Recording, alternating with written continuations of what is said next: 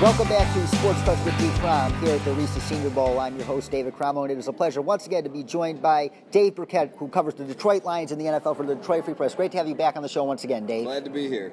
And Dave, uh, before uh, we uh, go into uh, the uh, draft and the Lions, let's talk about the Hall of Fame. You are on the Pro Football Hall of Fame Board of Selectors, and if there's one lock for the class of 2018, it is Ray Lewis. But aside from Ray Lewis, who do you think has the best chance of getting his gold jacket this year?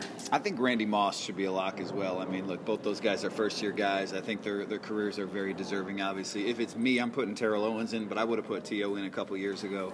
He's uh, there's been a whole lot of discussion about him, obviously, among the voters. But I think you look at the numbers, he passes the eye test. I know there's some things off the field.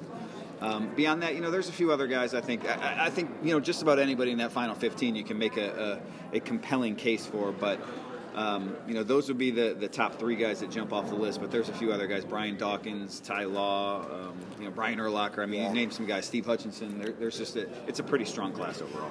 Absolutely, and that's why you face a, a, very interesting decision a week from Saturday. And back to the Lions. Uh, they are expected to hire Patriots defensive coordinator Matt Patricia as their next head coach. What do you think Matt Patricia brings to the Lions that was lacking under Jim Caldwell? Well, you know, I think the, the big reason why they targeted Matt Patricia was because of the relationship that he has with Bob Quinn.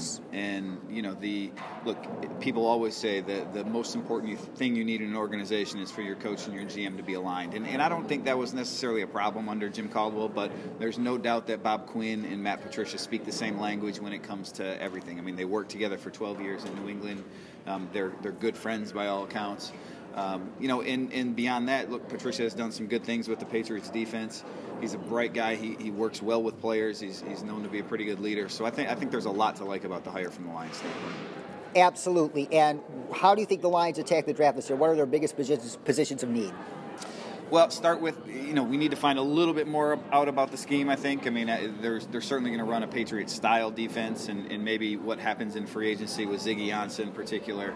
But as I look at the Lions roster right now, Ansah is a free agent. Even if he comes back, I think defensive end is probably your biggest need, one of your top needs at the very least. And, and you know, if I'm looking at, uh, at the 20th pick in the draft, if I'm the Lions, I think defensive line is, is probably where the you would like to go, assuming the talent is, is equal. I mean, they need help at defensive tackle as well. They need help at running back, uh, but really they need a pass rusher to either complement Ziggy or to be able to replace him this year or next year. Dave Birkett, Detroit Free Press. Thank you very much. Have a great week. Absolutely.